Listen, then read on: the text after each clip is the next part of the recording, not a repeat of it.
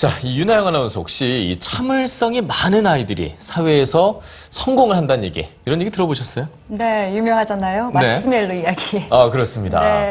자, 그런데 왜 이 아이들마다 참을성과 자제력의 정도는 왜 다른 걸까요? 글쎄요. 그 이유를 오늘 네. 저희가 속 시원하게 밝혀보겠습니다. 네. 그 비밀을 밝혀준 또 다른 마시멜로 실험. 뉴스지가 전해드립니다.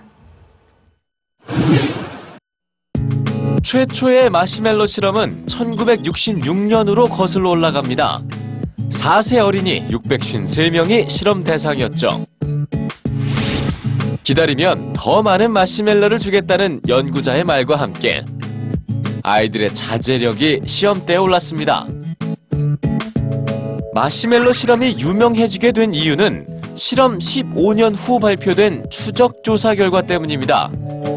기다리지 못하고 30초 만에 마시멜로를 먹은 아이와 연구자가 돌아올 때까지 기다린 아이는 대학 입학 시험 점수가 무려 210점이나 차이가 났습니다. 연구진들은 어렸을 때의 참을성과 자제력이 훗날 학업 성적과 사회적 성공에 영향을 미친다고 결론 내렸습니다.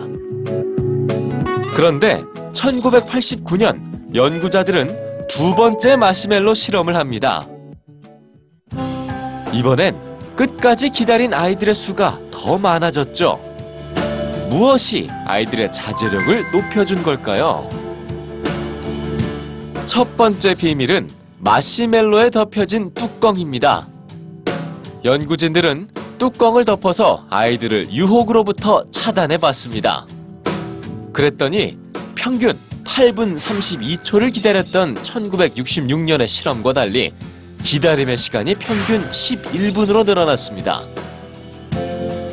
어떤 아이들에게는 기다리는 법을 알려주기도 했죠. 재미있는 생각을 하면서 기다리거나 마시멜로가 먹고 싶을 땐 맛없는 솜뭉치나 구름을 떠올리라고 일러줬습니다.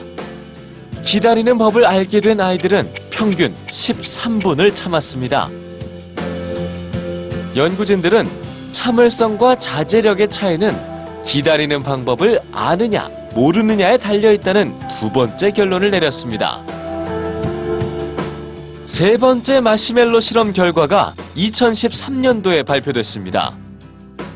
28명의 아이들이 크레파스가 놓인 책상에 앉았습니다. 교사는 색종이와 차를 줄 테니 기다리라고 말을 하죠. 그리고 14명의 아이에겐 약속대로 색종이와 차를 주고 나머지 14명에겐 약속을 지키지 않았습니다. 그리고 마시멜로 실험이 이어졌는데요. 그 결과 신뢰를 경험한 14명의 아이들은 평균 12분 이상을 기다렸고 14명 중 9명은 교사가 돌아올 때까지 마시멜로를 먹지 않았습니다.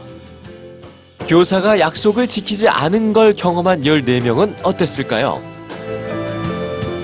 기다린 시간은 평균 3분에 불과했고 14명의 아이들 중 단 한 명만이 교사를 기다렸습니다.